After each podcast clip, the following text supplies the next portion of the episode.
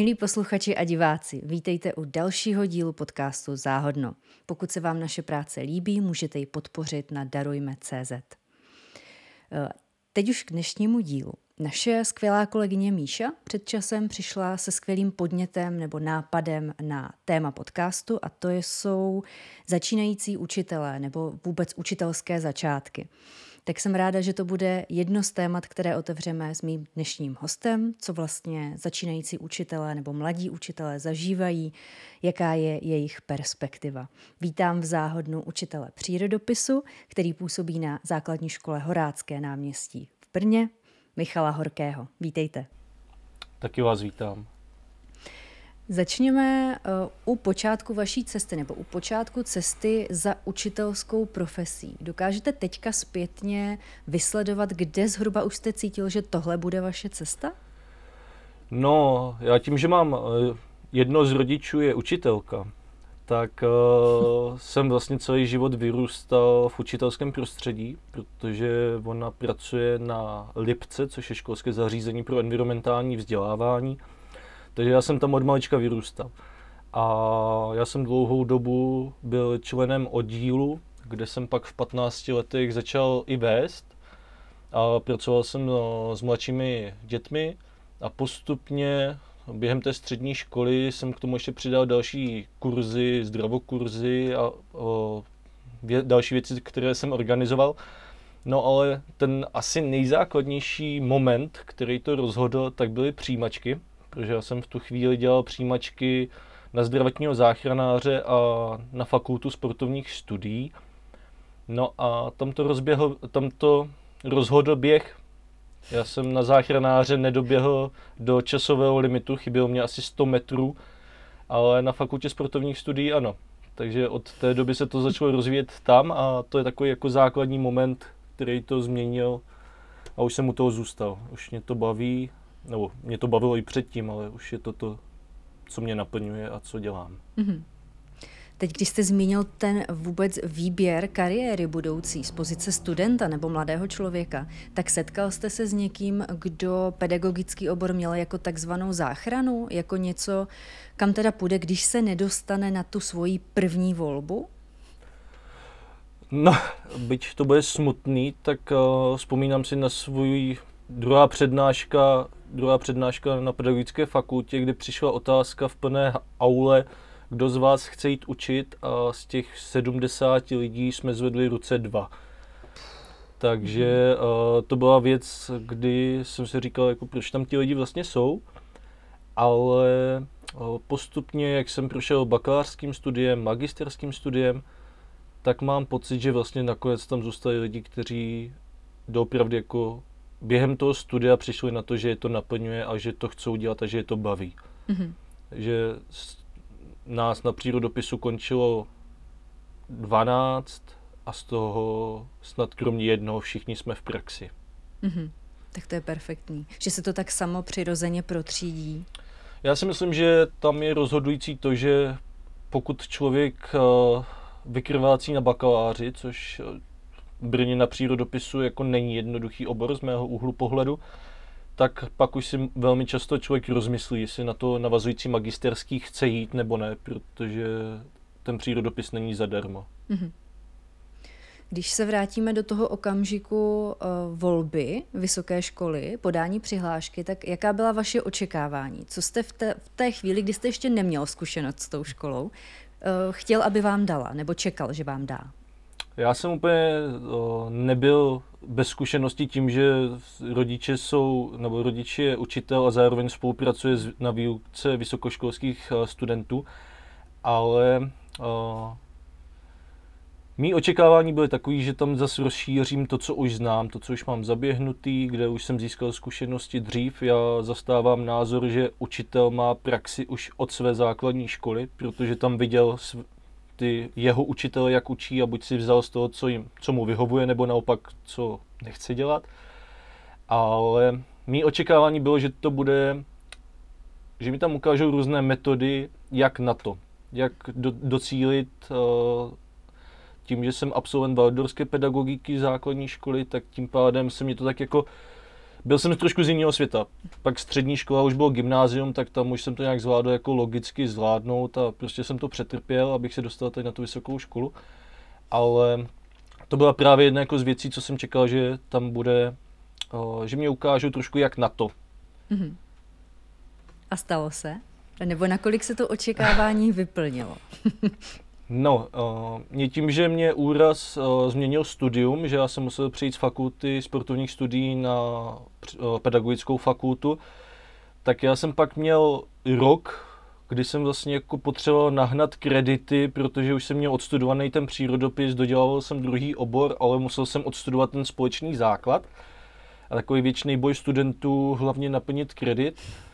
A v tu chvíli tam přišly ty předměty, které mě podle mě nejvíc jako posunuli, uh, protože jsem si začal volit ty volitelné předměty. A já, normální student na to jako nemá sílu a kapacitu, když musí jeden, jeden den dělá přírodopis, druhý den dělá jiný obory, psychologii, pedagogiku.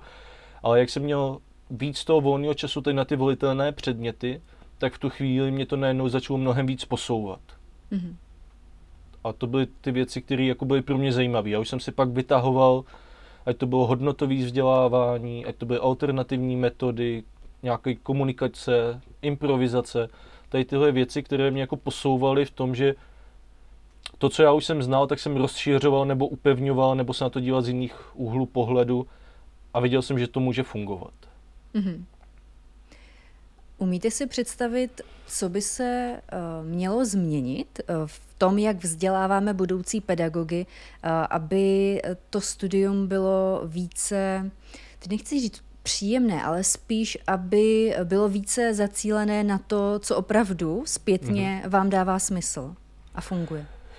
Uh, za mě uh, je tam malé propojení teorie s praxí. Já když vezmu katedru přírodopisu ať, nebo biologie, ať mluvím o tom doprve, co znám, tak tam z těch jedenácti vyučujících je jenom jeden absolvent pedagogické fakulty, jinak ostatní jsou absolventi přírodovědné, fak, eh, přírodovědecké fakulty a oni jsou vynikající odborníci. Mm-hmm. Já když potřebuji něco poradit, kde, jak, tak vím, komu mám napsat. Ale jim chybí ten pohled z té druhé strany barikády. Jim chybí to, Teďka se učíme o žížale, my umíme vynikající rozpitvat, ale už nám nikdo nedá ten background. Tady byste mohli udělat takovou aktivitu, tady byste to mohli se podívat na to. Takhle hmm. naplníte cíle. My jenom víme ty, uh, uh, ty teoretické znalosti, ale ne, chybí tam ten praktický dopad. Ten já jsem jako mnohem víc nazbíral na Lipce, během toho, co jsem tam celé studium učil. A uh, trošku jsem jako cítil, že oproti svým spolužákům pak mám jako navrh a když já jsem pak dělal některé věci do té školy, nějaké ty přípravy, kdy jsme měli udělat nějakou ukázkovou hodinu a podobně, tak v tu chvíli já už jsem najednou používal metody, které pro mě byly běžné. Využíval jsem kritické myšlení, model EUR a podobně a oni teprve to začali objevovat. A i pro ty některý vyučující to bylo takový, že jeli podle maňáka, pět základních fází, ale tady tyhle alternativní nebo z mého pohledu novější styly se tam neaktualizovaly. A to je právě to, co si myslím, že tam chybí, že člověk z praxe, který je neustále proškolovaný, nebo pokud má dobré vedení, které mu záleží na to, aby byl proškolený, tak se furt v něčem posouváme, furt něco hledáme, ale tady na té vysoké škole nevím, jestli to je tím, že nemají čas, nebo nemají ani možnost, ale tohle mě tam chybí. Což uh, za těch 8 let, co jsem studoval ten pajdák, tak vidím, že je velký posun na katedře pedagogiky, kdy si myslím, že paní docentka Kratochvílová dělá velký posun v tom, že se snaží dostat lidi z praxe do, na tu fakultu. Mm-hmm. Takže mm-hmm. Já, to, já jsem to viděl i jako na svých studentech, protože jsem v loni učil na, na Pajdáku. Já jsem tam učil jako prvostupňový učitelé budoucí a oni to sami oceňovali, že tam mají člověka, který má nějakou praxi a dělá to prakticky a k tomu jim dá i ten teoretický background, ale zároveň to postaví na tom, zažijem si to, prožijem si to, zhodnotíme, uděláme nějakou reflexi a nějak to vystavíme, ty mm-hmm. aktivity a znalosti. Z mého laického pohledu zvenku eh, se zdá, že je mnohem větší fokus na to, co se učí, eh, na ty, eh, na ty vědomosti, které chceme předat a už méně se vyzkouší to, jak to předáváme, nebo um, to, co v té praxi jako žák hmm. nejvíc jsem já oceňovala, bylo to, když ten učitel um, mě dokázal vtáhnout jakoby do děje. Je to podobně o těch soft skillech, o těch mm-hmm. jednoduchých měkkých dovednostech, kdy uh, my sice máme nějaké ram, nějaký rámcový vzdělávací uh, program, co je máme všechno naučit, s čím ten žák má odcházet, ale jedna z, jako z klíčových částí jsou ty dovednosti. Ale bohužel na tom pajdáku ty dovednosti komunikační, spo, na spolupráci, nějaké sociální, na to tam není tolik prostoru. A myslím si, že je to i tím, že když nás na společný základ je na pedagogiku, na psychologii 30 v učebně, hmm. tak eh, a sotva se tam vlezem, tak ani jako není tolik prostoru pro to, aby ten uh, vyučující, byť by chtěl, tak uh, měl ten prostor. Ale myslím si, že právě jako katedra pedagogiky na tomhle dlouhodobě pracuje a vidím opravdu velký posun. Mm-hmm. Takže uvidíme, jak se to bude odvíjet dál a snad se to rozšíří na další katedry. Je to ale vždycky jenom o lidech. Mm. Kde je vůle a možná i společenská objednávka od rodičů a vůbec od nás jako celku, tak by se to snad mohlo zrychlit a mm, mohly ty změny probíhat no, já, i na více místech jsem, třeba. Já si myslím, že ten tlak od rodičů projde, až uh, ta generace která teprve eh, prošla tady nějakým tím alternativním vzděláváním nebo potkala i jiné metody než jenom doopravdy klasický frontál, kdy ten učitel je ten zdroj, tak teprve pak, až oni budou mít své děti, tak v tu chvíli uh, bude, bude nějaký tlak. Uvidíme. Mm-hmm. Teď by mě zajímalo, jestli ehm, vaše generace učitelů, mladých učitelů, mm, přinesla eh, poptávku nějakého tématu nebo nějakého oboru, který by se měl eh, vyučovat nebo měl být ošetřený už na pedagogické fakultě. Ehm, jestli přinášejí něco, co by chtěli, eh, aby mhm. je ta škola naučila nebo aby je s tím seznámila, aby to bylo ošetřeno. Já si myslím, že tady docela silným hnacím motorem je Združení Otevřeno, které doopravdy se snaží propojovat fakulty a snaží se ovlivňovat to z vrchu.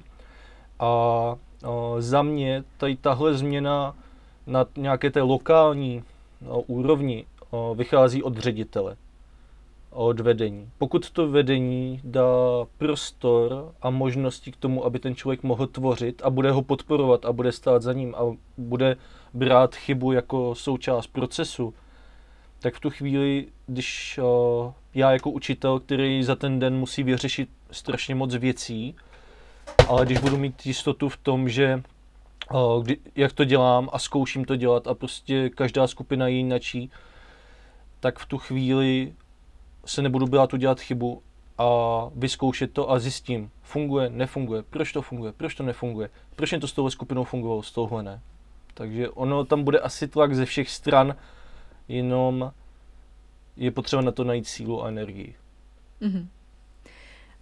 My už jsme na to trošku narazili, eh, když jsem eh, zkoumala to téma začínajících učitelů, protože já jako like se nepohybuju té vaší, v té vaší bublině, tak jsem nakukovala zvenčí třeba přes sociální sítě, uh, učitelské platformy. Um, a našla jsem v komentářích, uh, kam psali právě někteří mladí učitelé, uh, nejčastější výtky ohledně toho, že na škole se velmi málo připravovali na tu realitu, která je čekala potom ve třídě. Že to byl obrovský náraz skoro do zdi. Ehm, a když si odmyslím ty vaše zkušenosti ještě před vysokoškolské a vůbec i souběžné, v podstatě mimo to studium, tak ten náraz si umím představit, že je obrovský. Ehm, máte taky tu zkušenost nebo ehm, známé, kteří ji mají? Tam, tam se krásně podle mě zrcadlí to, že to učí člověk, který nikdy v té praxi nebyl. Hmm. Protože člověk, který by byl v praxi, tak by v tu chvíli podle mě měl mít už takové znalosti na to, aby toho studenta připravil na to, toto je důležité, měj cíle, hmm. který chceš dosáhnout, nachystej si aktivity, aby z těch cílů dosáhl, ale nezapomeň si je i ověřit. A pak o, vypadne to, že člověk bude muset dělat pětistránkový přípravy. Hmm. Protože ten student, jakmile čím víc vyzkouší, čím víc toho nachystá a čím víc toho odvede, tak v tu chvíli si bude jistější.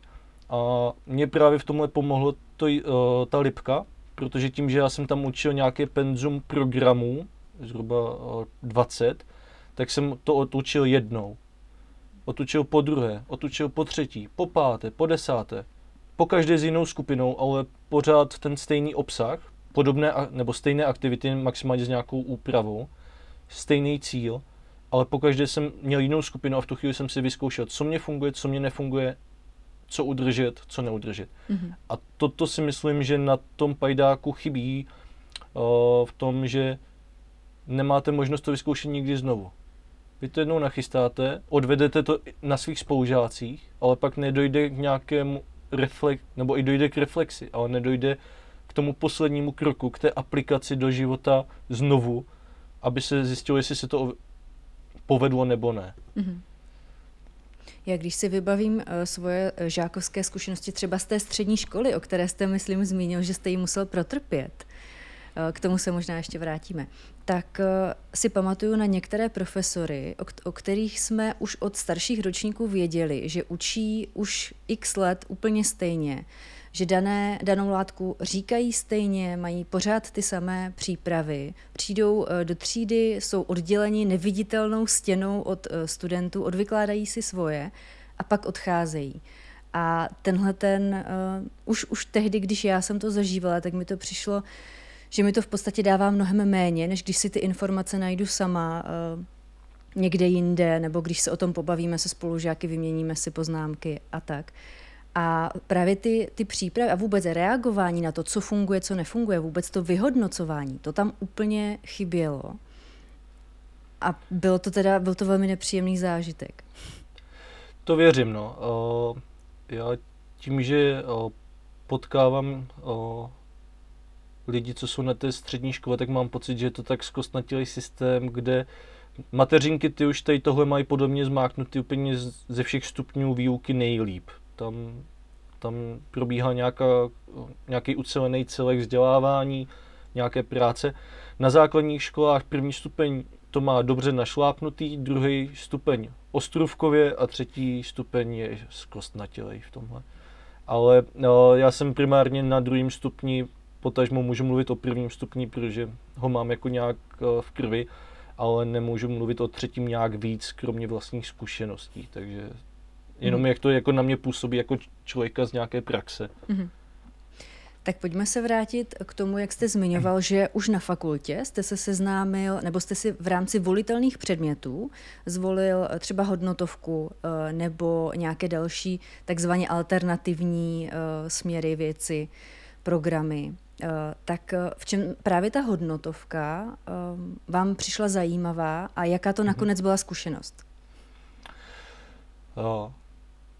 Zkušenost to byla zajímavá, protože vlastně tím, že celý ten semestr se pracovalo v tom modelu toho hodnotového vzdělávání, kdy doopravdy byl čas si projít ty jednotlivé fáze, uvědomit, zažít si je, zreflektovat, bylo to v malé skupině, tak v tu chvíli o, to byl taková další kus skládačky do té mé mozaiky toho, co už umím, nebo co mě zajímá. A viděl, viděl jsem v tom hodně věcí, které jsou podobné s kritickým myšlením, nebo s nějakým i jako uh, Waldorfskou pedagogikou nebo daltonským plánem a podobně. A je to jenom jako další věc, které si můžu vzít, tohle je pro mě, tohle je mi blízké, to, tím pádem, když já to budu používat, tak to bude autentické pro ty žáky a tím je minimální, nebo tím je velká šance, že buď je to vtáhne, nebo je to aspoň bude nějak motivovat k tomu, abych, aby mě pracovali. Mm-hmm. A tím, že, uh, jak říkám, na pajdáku jsem nedostal ty, to penzum těch metod, ale měl jsem možnost je získat jinde. V tu chvíli, když takhle člověk vyzobává to, co se mu hodí k tomu tématu, aby dosáhl co nejlépe toho cíle a zná tu skupinu, tak se dá pak velmi efektivně pracovat a já jsem zastáncem toho, že spíš pro mě jsou důležité dovednosti a práce s textem, kritické myšlení, práce ve skupinou, mezilidské vztahy, komunikační dovednosti, protože v dnešní době sociálních a dalších počítačových médií je velmi jednoduché najít spoustu těch informací, ty fakta dohledat, ale pak použít uh, tu hlavu k tomu, abych řekl, jako tady to napsali takhle, tady to napsali stejně, ale tady v nějaké knížce jako je to úplně jinak, tak kde je ta pravda a pojďme hledat. Mm-hmm. Což o, jak, no, když někdy vidím, co mě žáci filtrují do svých poznámek, tak o, právě to to, co si myslím, že je důležité, abych jim ukázal, že používejme ty média, ale nezapomeňme to na hlavu, která nás nějak provede. A že tady jsou i lidi kolem nás, že, se, že nemusím se vždycky podívat prvně na mobil, ale můžu se zeptat spolužáka, můžu se zeptat celé skupiny a tím pádem se nezavírat do té sociální bubliny, která je nějaká imaginární, ale že mám lidi kolem sebe. Vy jste zmínil uh, moc hezkou věc a to je autenticita. Uh, když jste popisoval to, že člověk si vyzobává a inspiruje se z různých zdrojů, dává si to potom sám nějak dohromady. Ale ten uh, jeho výstup nebo ten jeho vklad, který přináší těm žákům, by měl být autentický, aby to co nejlépe zafungovalo. Pokud jsem teda pochopila správně. Uh... Je to jednoduchý. Rád chodím ven, takže když uh, nachystám aktivitu ven, kde má jde zatím jakákoliv třída, ať byl déšť, sníh, prostě jdou se mnou ven, protože je to něco, v čem vidím smysl, co mě baví a já jim tam relativně jednoduchou metodou jsem schopný dostat vazby, třeba v potravních řetězcích, ale oni se zažijí a pak na to sami vzpomínají. A není to, že za, další, jak zazvoní, tak za 45 minut už byla matematika, tak už si pamatuju zase něco jiného. Jde o to, že se snažím těmi metodami využít celé tělo, celý prostor a pak když jedn, třeba jsem unavený nebo prostě jsem taky jen člověk a mám den, kdy to nejde, tak když pak nasadím jako echt klasický frontál, kdy mluvím jenom já, maximálně si pustím nějakou PowerPointovou prezentaci, abych se měl o co opřít, což já většinou dělám spíš hlavně obrázky, abych jim měl to nějak vizualizovat tak oni v tu chvíli, pro ně je to neok, neokoukaná metoda a i v tu chvíli zvládnou poslouchat. Mm-hmm.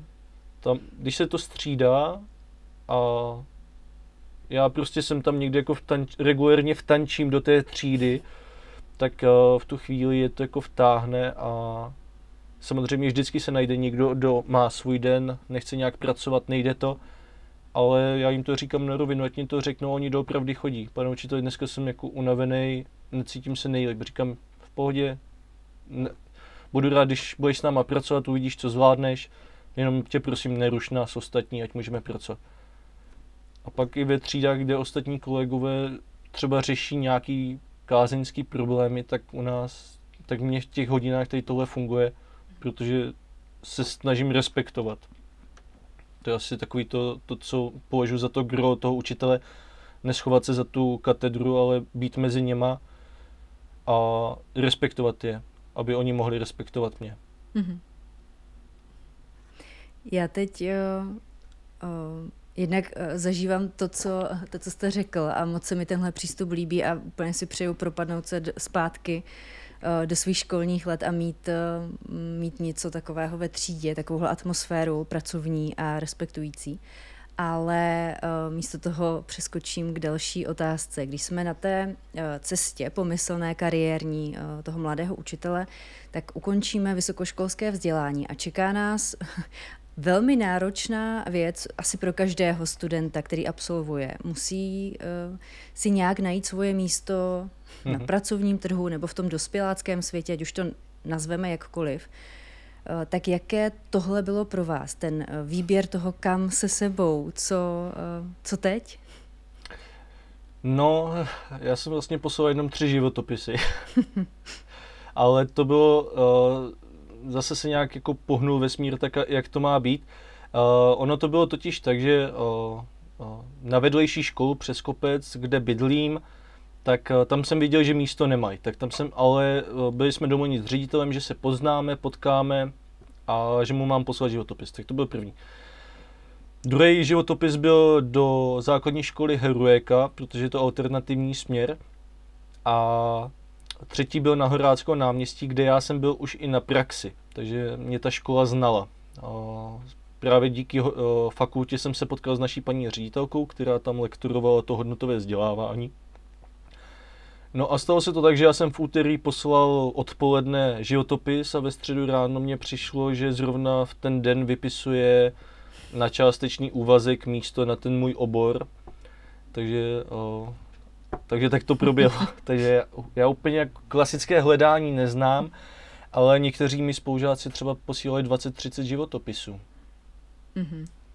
Protože my, jak máme každý tu svoji aprobaci, a ne všichni se cítí v nějakých dalších předmětech, že by si troufli to učit, protože si myslím, že to je právě to, že tam chybí ten uh, metodický background, ten pedagogický, praktický, tom, že si učím takhle zeměpis, přírodopis nebo dějepis, tak já se pak jenom už doplňuju ty odborné informace, ale, ale už to stavím na nějakém no, tom základu toho praktického, což bohužel té fakulty člověk, nebo aspoň já jsem to nezažil, nedostal jsem to tolik.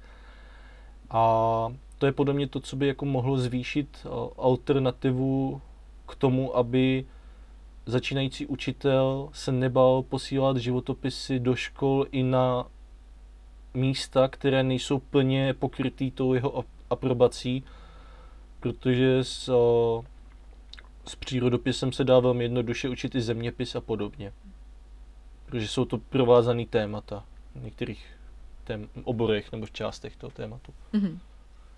A přestože uh, ta vaše cesta teda byla velmi přímočará, uh, tak bylo něco, co vám přišlo náročné na tom uh, přechodu do praxe, uh, do prvního zaměstnání? Je, bylo tam něco takového?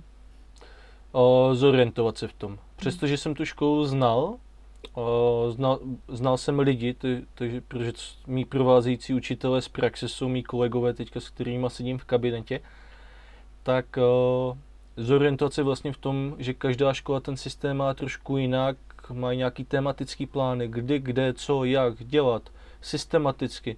Protože na pajdáku tu praxi, když jdete, tak to máte sice souvisle, uh, dva měsíce, no, měsíc, ale máte ho jenom v zimě a v létě. Hmm. Ale to, co je mezi zimou a létem, co se tam otučí, tak to už si nevyzkoušíte. No a zase bohužel se budu opakovat ale v tom, že my známe odborně ty věci, známe ty savce, kteří se učí teď, ale, ale neměli jsme nikdy možnost si je vyzkoušet, abychom je nějak ověřili, jestli touhle metodou to dělat nebo touhle. Takže člověk vlastně najednou se zorientovala a teďka neví. Stíhá, nestíhá, teďka najednou mu má hodinu jenom jednou týdně, odpadne mu to. Takže 14 dní je nevidím. Teďka najednou něco, havárie, takže třetí týden je nevidím. Tyjo, a mám to ještě jako držet to téma, nebo už prostě to nejdůležitější jenom zhrnu a jdu dál. Takže nějaké tady to načasování, nějaké tady ten odhad toho, když mi to pětkrát odpadne, tak ještě furt stíhám. A já to úplně nejsem jako zastáncem známek, nebo o, já se snažím spíš pracovat, než abych psal testy, ale najednou jako je prosinec a už musím mít uzavřený aspoň nějaký známky. A teďka tohle všechno jako stíhat, nějak to naplánovat, aby zároveň jako člověk nedělal nic jako šíleného, ale zároveň, aby měl proto ty podklady, tak to je podle mě to, s čím, jako, co mám i od svých uh, kolegů zprávy, s čím bojujeme jako nejvíc. Tady s tím mhm. timingem celoročním. A já si myslím, že to člověk zjistí až po čtyřech letech, co otočí šestky, sedmičky, osmičky, devítky, kdy zjistí, co tam vlastně vůbec je v té praxi, co se vlastně tam stihne otočit a udělat. Mm-hmm. Zmiňoval jste eh, své kolegy tak eh, mě napadla otázka, co vám pomohlo, nebo co vám pořád pomáhá zvládat ty věci, nebo některé nenadále komplikace lépe, co vám pomáhá? Zkušenosti. zkušenosti. Si, myslím, že tím, jak už prostě mám ty zkušenosti, tak to zvládám při nejhorším jako odvařit z vody, byť nerad, protože, ale prostě se někdy stane, že najednou padne nějak, něco, a nemusí to být ani můj obor, z ničeho nic jsem začal, měl najednou hodinu fyziky, dozvěděl jsem se to dvě hodiny předtím a to jsem ještě hodinu předtím učil. A ono stačilo zadat téma a člověk si tam našel to svoje. Mm-hmm. Takže uh, za mě, uh, já si myslím, že my máme na škole velkou výhodu v podpoře vedení a v podpoře kolegů. Takže já když přijdu, nevím si rady s tímhle, tak další tři kolegové řeknou, hele, tak zkus to takhle, nebo takhle, nebo takhle a vyber si, co ti vlastně nejbližší. A v tu chvíli já prostě vím, že na to nejsem sám.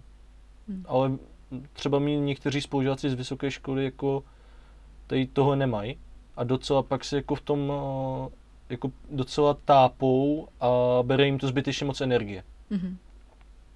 To když jsem zmiňovala uh, svoje hledání na sítích uh, a hledání komentářů a vůbec hlasů dalších mladých učitelů, tak uh, když už jsem zmiňovala ty negativní, ty výtky, tak se tam objevila řada, uh, řada komentářů v tom smyslu, že dobrý sbor pedagogický kolegů a vůbec i dobré vedení um, velmi dokáže pomoci a nejenom začínajícímu pedagogovi, ale úplně jaké, jakémukoliv učiteli, v podstatě z jakoukoliv situací. A někdy stačí i jenom vyslechnout, říct, jo, to se prostě děje, je to náročný, známe to, um, nějaké uklidnění a vůbec ta sounáležitost, že je velice důležitá a dokáže pomoci uh, někdy i víc než, uh, než nějaká příručka, jak co dělat.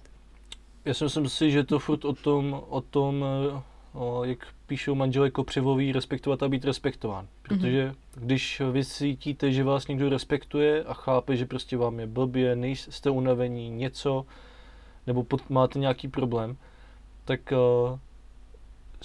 je dobrý, že ma, nepropadáte pocitu samoty, nebo být sám, protože tam máte vždycky někoho, za kým můžete přijít a říct mu a ono často dopravdy jenom to, že to pojmenuje člověk, tak v tu chvíli nad tím dostává nějakou moc a zvládne to nějak řešit, protože ví, co, co se děje. Takže hmm. za mě to vedení je jako základ. Hmm. V některých eh, našich rozhovorech tady v Záhodnu už jsme taky eh, narazili na to, že když eh, mm, ta škola nemá jednotné hodnoty nebo cíle v tom, jakou jakou výuku chce vlastně dělat, co chce těm mhm. žákům dávat, že je pak velmi náročné úplně pro všechny um, učit v takovém prostředí, v, takovém, v takové škole, v takové instituci a i pro ty žáky je to náročné. Čili um, to, mm-hmm. že se v nějaké instituci sejde uh, ředitel, který má svou vizi, který kterou sdílí jeho učitelský sbor a kterou společně předávají těm žákům, tak eh, to mě jako lajkovi zní jako ten ideální scénář, kdy se dá dělat dobrá práce, eh, kdy se ti lidi podrží a eh, ty změny mají šanci být zapracovány a všichni rostou. Já tam vidím velkou, velký potenciál v tom, že pokud ten ředitel si dopravdy zatím stojí, tak podle toho si vybírá k sobě i lidi a ty lidi se mu tam udrží, pokud to jako s ním souzní a pracují s ním v tom stejném tématu. Chvilku to trvá, ale o, ono ta celistvost o, si vždycky bude víc než, než roztříštěnost. Hmm.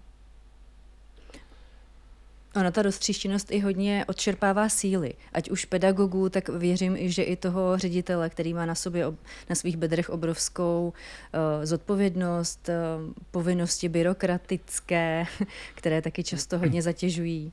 No, to, ono to i na těch, na těch žácích poznáte. Ono je krásně vidět, když přijde, přijdou šesté třídy, nové v září, a oni byli z toho prvního stupně zvyklí většinou na převážně toho jednoho učitele, naši, v našem případě učitelku, nejčastěji a nejenom my je dostaneme na druhý stupeň a teďka každý učitel jinak, jiná, jiné metody, jiné, jiné, jiné potřeby, které chce od nich. Ale a, já si myslím, že základem toho je to, že já se třeba dětí ptám, když píšeme test, tak já to dělám tak, že ho napíšeme, já to opravím ale známku jim nepíšu dřív do Edukitu, dokud oni ten test nedostanou zpátky. A vedle té známky se mě podepíší, že s tou známkou souhlasí. Mm-hmm. A teprve pak já jim ji píšu do Edukitu, protože mě přijde jako nelogické, že hodnocení toho žáka uvidí dřív rodič, byť je to jeho zákonný zástupce, ale je to hodnocení práce toho žáka, ne toho rodiče. A on by měl být plně vědom si toho, jaké hodnocení dostal a proč ho dostal. A když s ní nesouhlasí, tak můžou za mnou dojít na konzultace a tam ten spolu ten test projdeme a to už pak člověk velmi jednoduše pozná, jestli jenom jako nepochopil otázku, mm. nebo zbytečně jako šel do nějakých detailů, ale zapomněl na to základní. Ale jakmile tomu člověk pozná, že rozumí tomu tématu, tak já nemám problém jim ty známky jako zvednout. Ale je mhm. to po té, co ten žák jako mě dokáže, že tomu rozumí nějaké té úrovni. Takže to je třeba jako jedna ze základních věcí. A ono, jakmile my ten systém nastavíme na tom, že budeme bojovat za známky a ty známky někteří žáci dělají regulérně pro ty rodiče, hmm. oni, tak v tu chvíli oni nebudou mít motivaci pracovat. Když budou dělat motiva- když budou mít motivaci protože je to baví, že je to zajímá a že tam něco tvoří a vidí za sebou nějaký výsledek, tak v tu chvíli my poletíme raketovou rychlostí proti tomu šnečímu tempu, protože musím. Mm-hmm. To je takové přeformulování nebo spíš uh, úplně jiný pohled na to, co je vlastně úspěch, jestli to je opravdu ta jednička, uh, nebo jestli to je něco jiného. Což třeba já jsem si zažila až v dospělosti, že ve škole to opravdu bylo tak, jak to bylo nalinkováno, tak bylo třeba dosahovat těch jedniček, aby člověk byl považován za úspěšného. A je super, že to někteří žáci eh, v dnešní době zažijou už na škole, že si sami možná zapřemýšlejí nad tím, jestli ten úspěch je ta jednička, anebo něco, něco trochu jiného. No, já s tím mám jako spojený to, že na některé testy žákům povoluji, povoluji regulérní oficiální tahák, ale ten má jako parametry, že se musí napsat vlastní rukou v určitém rozsahu, co si domluvíme podle toho tématu. A právě jedna z těch věcí je k tomu, že mě jde o to, aby se naučili filtrovat ty informace. A tím, že každý přemýšlíme jinak, někdo víc potřebuje jako memorizovat a pamatuje si fakta, ale už mu nejdou tolik souvislosti, někdo to má naopak, tak v tu chvíli se krásně projevuje. Já když jsem to v září vyzkoušel jako na, vě, na větším vzorku, protože už jsem to zkoušel na fakultě, tak jsem si říkal, no tak to budou mi všichni jedničky, dvojky, to jako... Ale zjistilo se, že je to opravdu dovednost, na které potřebujeme pracovat napříč ročníky, od 6. po 9. třídu, aby se to naučili. Mm-hmm. Že, ale pak chodí někteří a třeba osmáci přišli a říkají, jo, já jsem nakonec ani ten tahák nepotřeboval. Jak jsem ho dělal třikrát, postupně jsem furt upravoval, co, kde, jak, já jsem se to během toho naučil. Mm-hmm. A říkám, teď to je vlastně jako ono, teď ty se učíš jen protože jako pracuješ, můžeš a není to, že musíš, ale protože si můžeš nachystat tahák, tak ti to motivuje k tomu, aby si sedl, aby mhm. získal evoluční výhodu nad ostatními.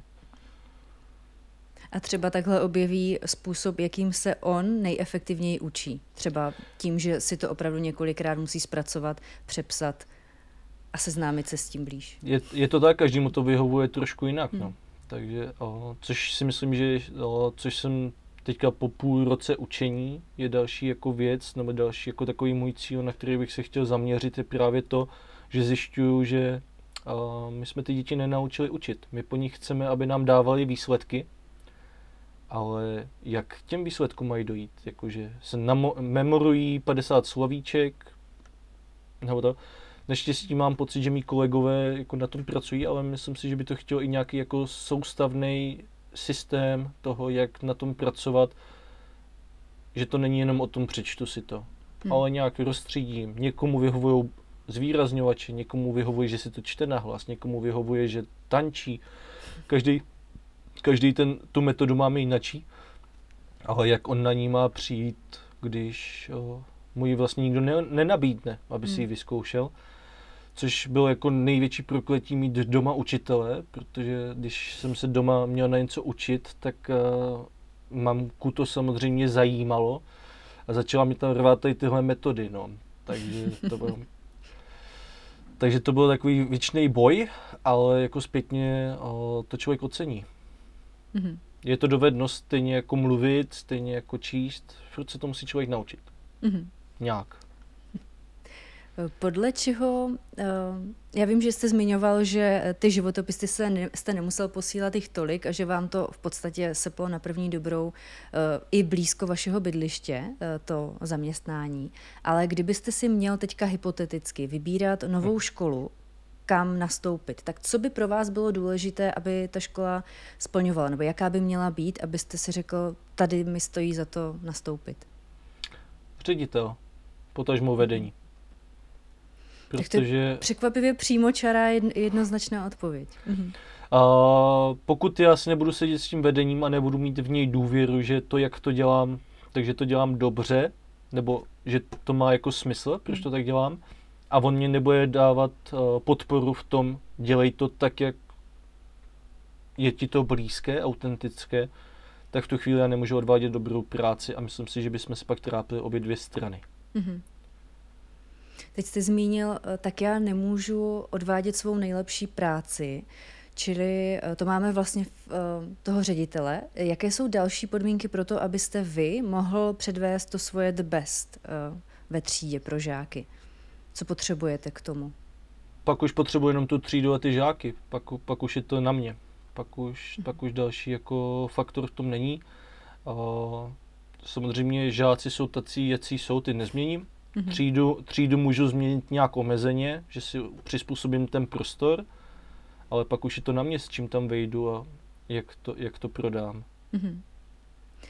Zaslechla jsem i jednou názor eh, jednoho eh, pedagoga, že pokud žáci nemají zájem se učit, tak je nechá nechá je stranou a už je neřeší a zajímá, zabývá se jenom těmi, kteří mají zájem o to se učit a těm hmm. se věnuje.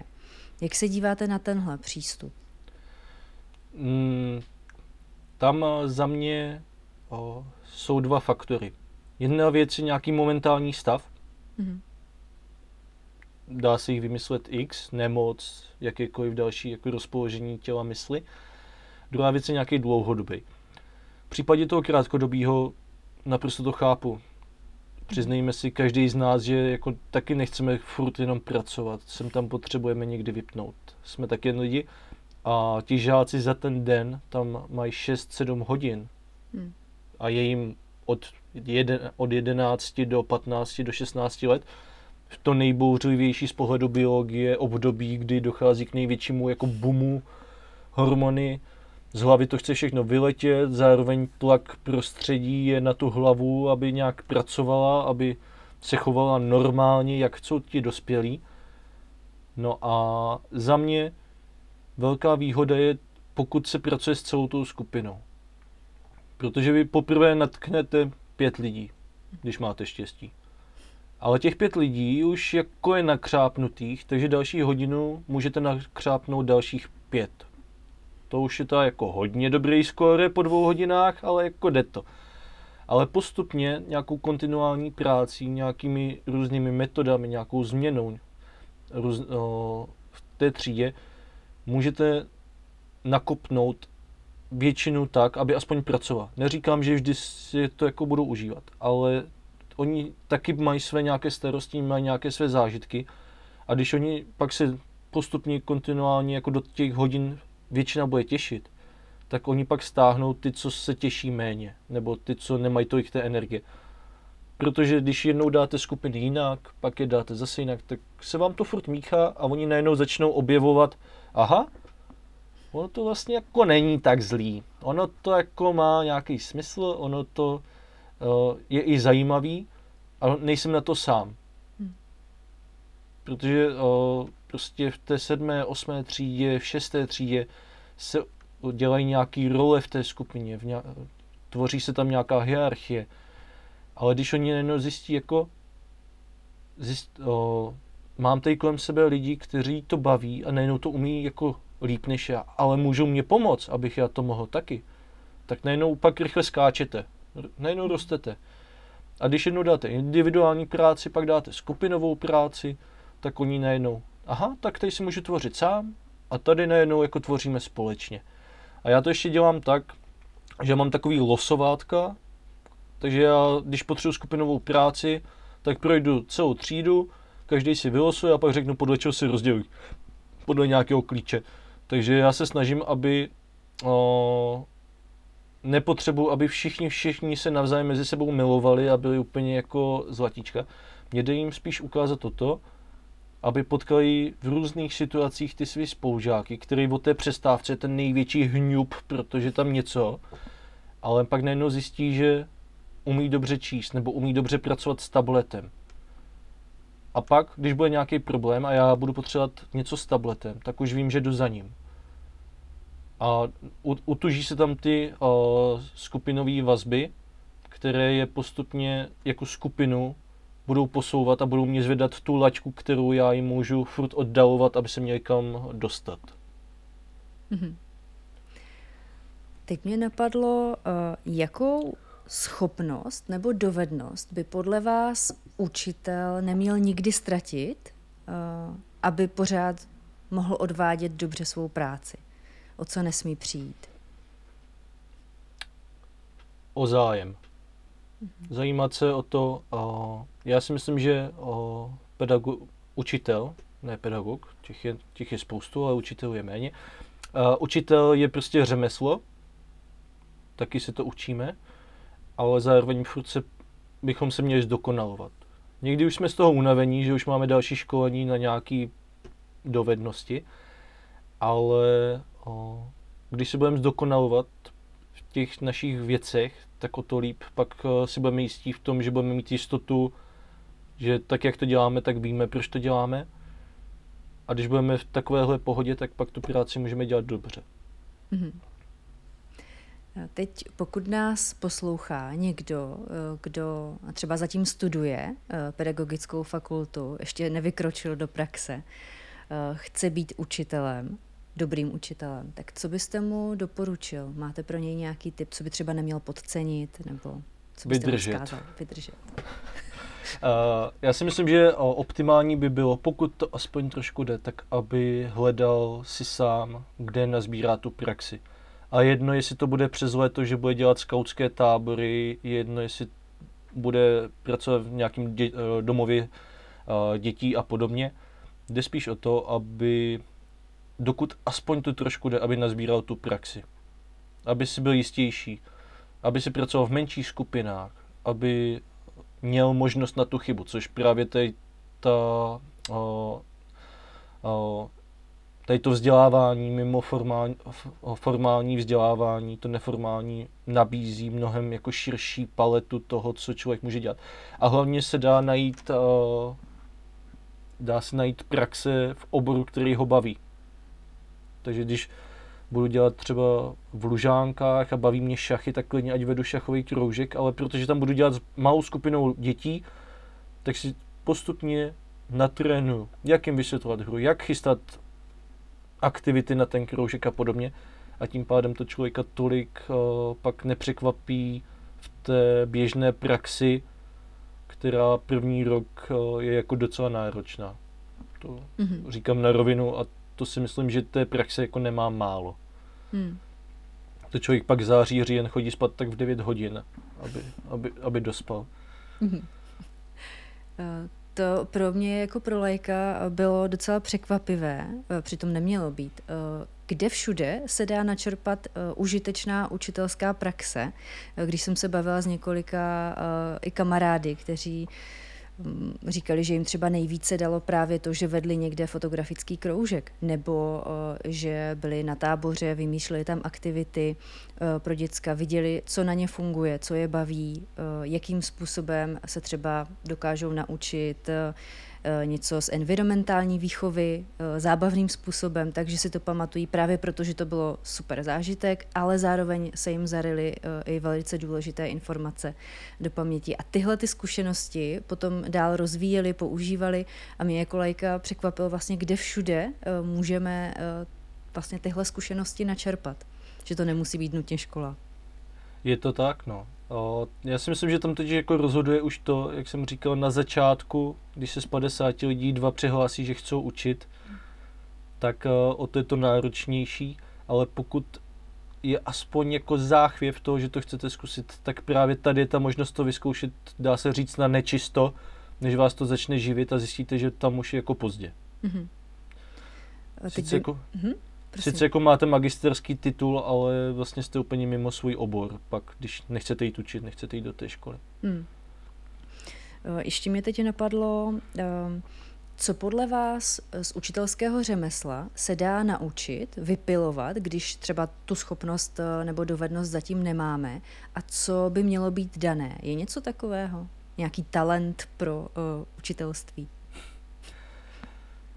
To asi úplně jako není talent. Uh, dá se říct, že asi můžou být některé faktory, uh, některé faktory, co ten učitel, když bude mít, tak bude to pro něj jednodušší ať je to komunika, eh, nějaká dovednosti komunikační, eh, nějaká i schopnost improvizace, nějaká tvořivost. Eh, ono, když si stoupnete před 30 dětí, což jo, je skoro běžný fakt, 20 až 30 dětí ve třídě a jste skoro na ně sám, tak když budete až moc stydlivý, tak v tu chvíli uh, se vám bude hůř mluvit. Dá se všechno toho se dá na tom pracovat, jsou různé divadelní techniky, kdy se tady s tou improvizací dá pracovat, ale jistý, když tam budete mít aspoň trošku o, tady téhle dovednosti nebo schopnosti, tak máte jako velkou výhodu. Mm-hmm. Jako, další výhoda je být muž. To jako říkám na rovinu. Ono o, v tom školství, když jste muž, tak máte mnohem větší výhodu. V jakém smyslu? Máme jináčí přístup.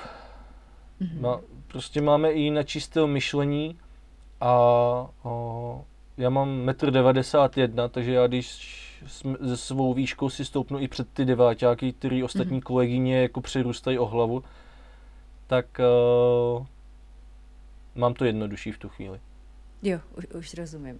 Já jsem to... právě myslela, jestli třeba v tom kolektivu, který je převážně ženský, máte nějaká privilegia, že, vám, že se k vám chovají jinak, tak jsem to chtěla dovysvětlit. Rozumím. Mhm. To, to si nemyslím, spíše to v rámci, jako v rámci vztahu žák, učitel, mm-hmm.